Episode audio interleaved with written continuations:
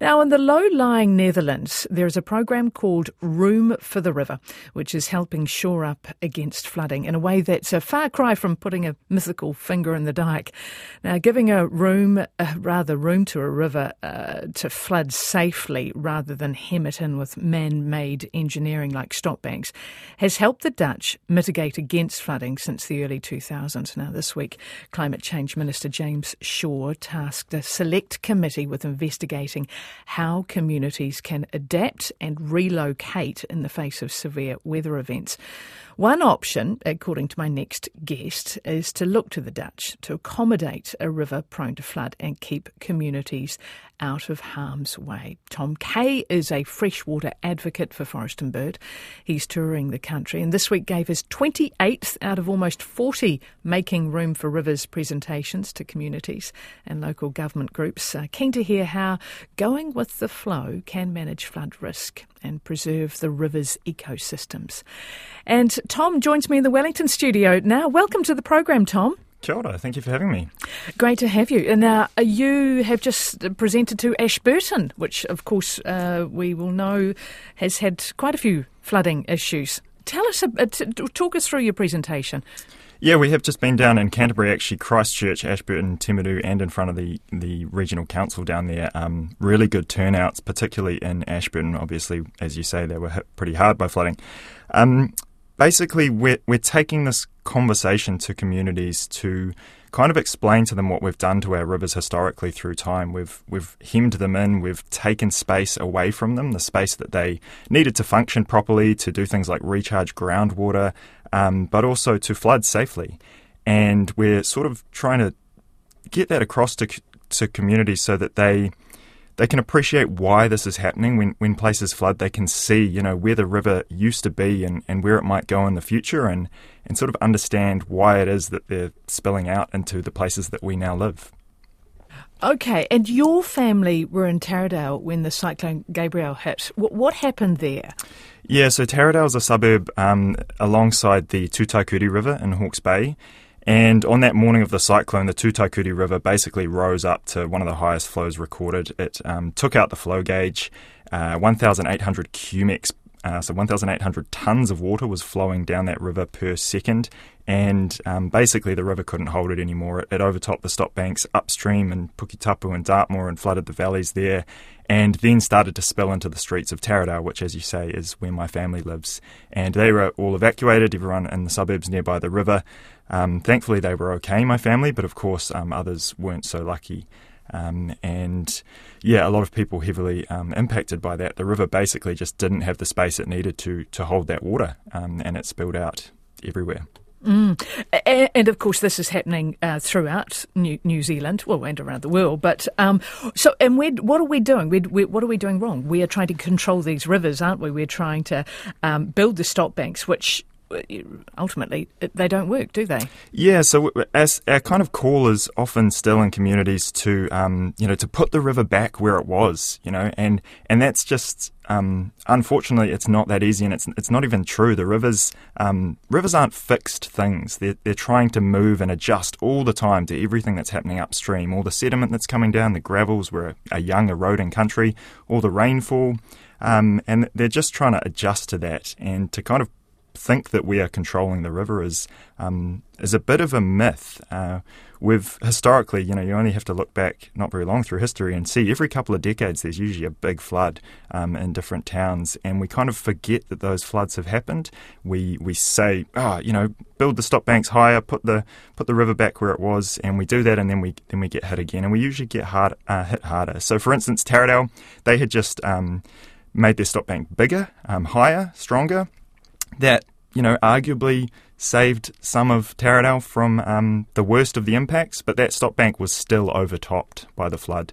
Um, and when we have higher stop banks, those waters behind the stop bank are, are, flowing faster, they're deeper because the stop bank is higher. So then when the water comes over that stop bank or, or bursts or cuts over it or bursts through it or anything like that, it comes out of that channel with huge amounts of energy. You know, it's, it's sort of physics 101. You, you pick up a ton of something and you lift it and it gains gravitational potential energy. So you pick up a ton of water or tens of tons or hundreds or thousands of tons in these cases, and then you drop it onto a floodplain and it just um, takes huge amounts of energy, and we we see that devastation across um, the floodplains of Hawke's Bay, for example. So.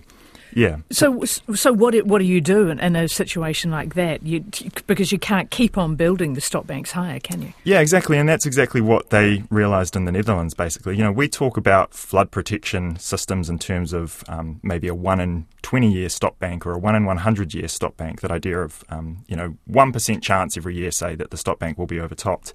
Um, in the Netherlands, they talk in like one in a thousand years.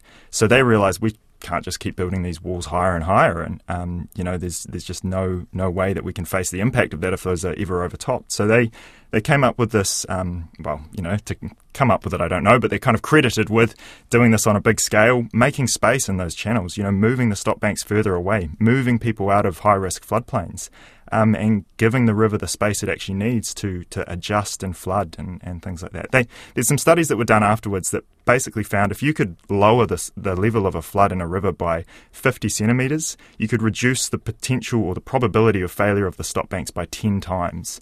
So just that little bit of extra width to lower those floodwaters means that the likelihood of them bursting is just so much lower. And then you save money in the long term, right? We spend so much money building stop banks higher, putting in rocks, we have to find those rocks, co- concrete, all sorts of things like that.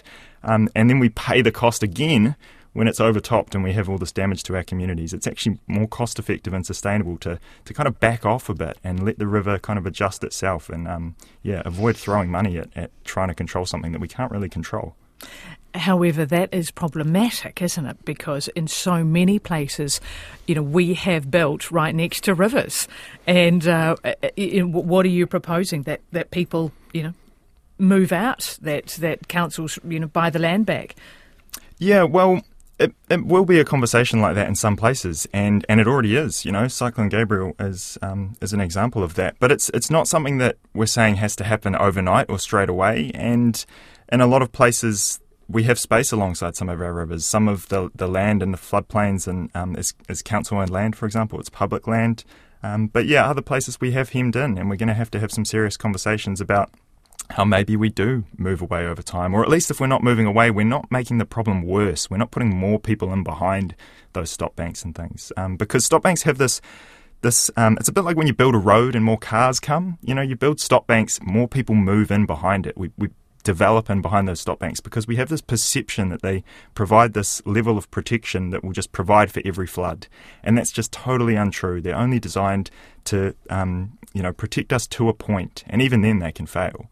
Uh, so, so we have to kind of get away from that idea that these are these perfect things, and we have to start looking at how we can um, get people out of harm's way. You know, reduce the risk, and so many other benefits with that as well. The health of the river, the health of our groundwater, the health of our communities, our resilience. You know, all the disruptions that we've faced from flooding. All that kind of starts to go away when we can give rivers a little bit more room. And that is happening in some places. I think you, there's a really good example in, in, your presentation about Wellington and the Hutt Tell us what happened there. Yeah, so Greater Wellington Regional Council, um, you know, heavily developed floodplain with Te Awa Kairangi, the Hutt River. So Upper Hutt, Lower Hutt, Petone, all in the floodplain really. Um, and the Hutt River's been squeezed through time. It's been narrowed and it's, it's had space taken away from it and it's got stop banks kind of lining it. And a lot of people will be familiar with that. Um, Hutt well, Greater Wellington Regional Council identified this pinch point in the river um, down at Melling, basically the narrowest point. point, and if the river overtopped the stop banks there, it would do over a billion dollars worth of damage. You know, there's something like 600 houses and five schools, and you know, crazy amounts of damage would be done. So the council basically got in at the same time as Waka Kotahi, NZTA, doing some uh, work on some bridges and things, went, actually, we're going to make some more space for the river here. We're going to widen it.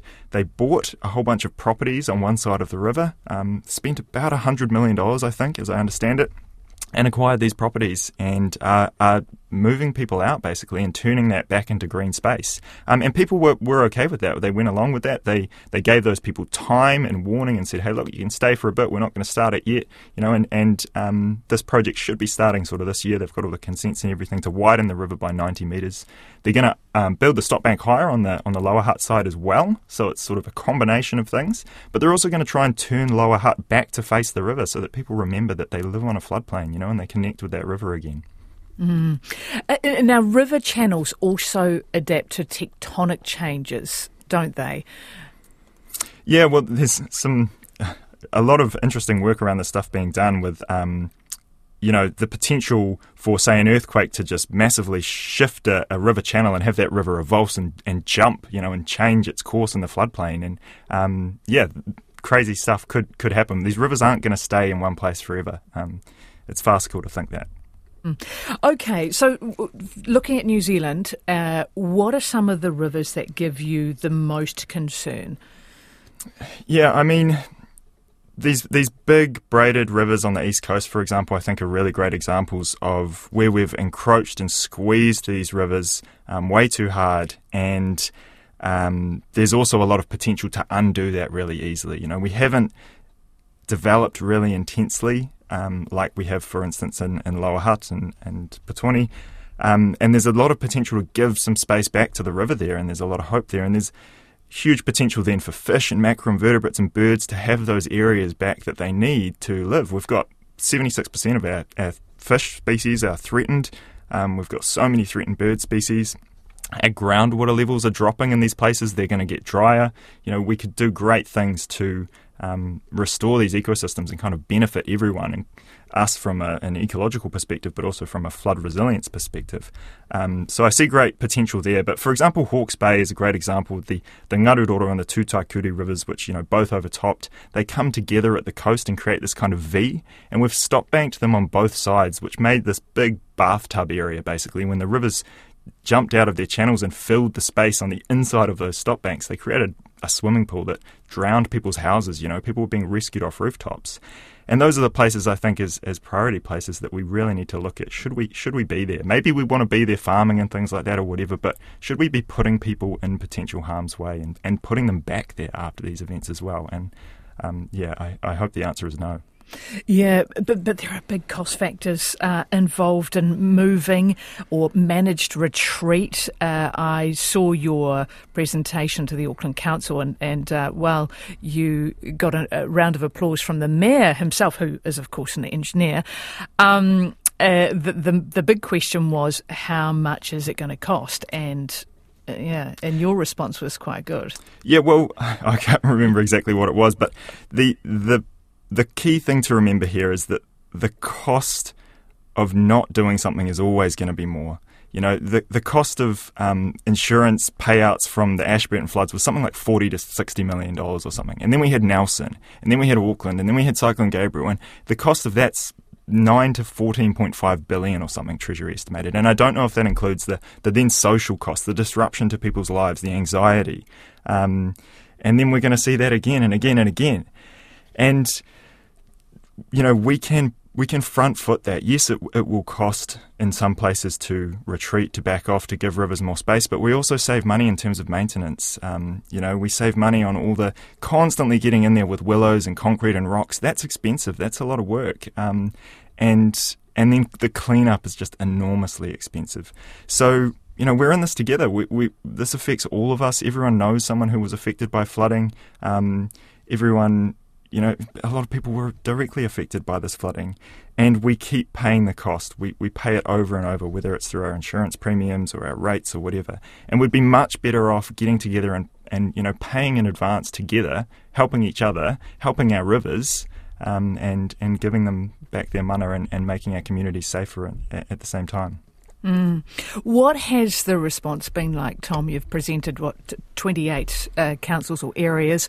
What sort of response are you getting? Yeah, so we've presented mostly to communities, but also most of the regional councils so far, and and the the reaction is overwhelmingly, um, I, I, would say positive, but it's kind of. Um, you know, it's realistic. People people understand once they see how we've managed our rivers, the space we've taken, where they used to flow. They they appreciate why this is happening, and they appreciate all the unintended consequences. And no one really pushes back against that because it's you kind of can't argue with what we've done and what's happening, um, and they kind of get that something has to change. And there is a reluctance to or, or, an uncertainty about where we go next. You know what what what is the cost? Who who who pays, or do people need to pay? Where, you know what are our priority areas?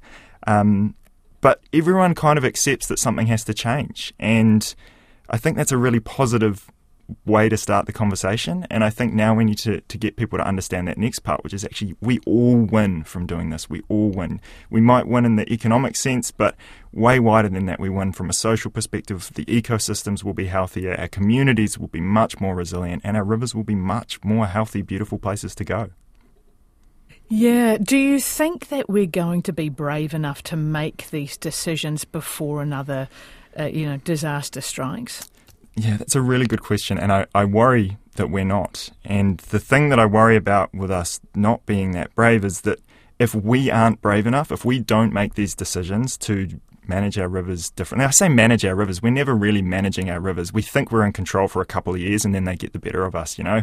Um, if we can't learn to live with our rivers in a way that's more sort of respectful or, or whatever you want to say, um, then they're going to make that choice for us. They're going to they're going to take back the space they need to flood because um, that's what they do. You know, resilient rivers they need room to, to be resilient.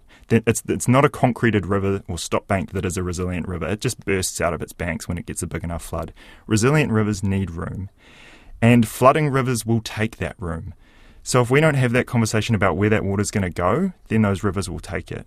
So we need to we need to transform our thinking. We need to make that room for these rivers, and um, we've got a massive opportunity coming out of the cyclone to do something different. There's someone that says, you know, there's never a cheaper time to retreat than straight after a disaster, because otherwise you're just throwing money into something again that's eventually going to be taken away. So now is the time to transform our thinking and, and make some room for rivers. Brilliant, Tom. Hey, Tom Kay, thanks so much for joining us and uh, talking us through making room for rivers. I hope we can be brave enough to make these decisions. Thanks so much for coming in. Thank you very much.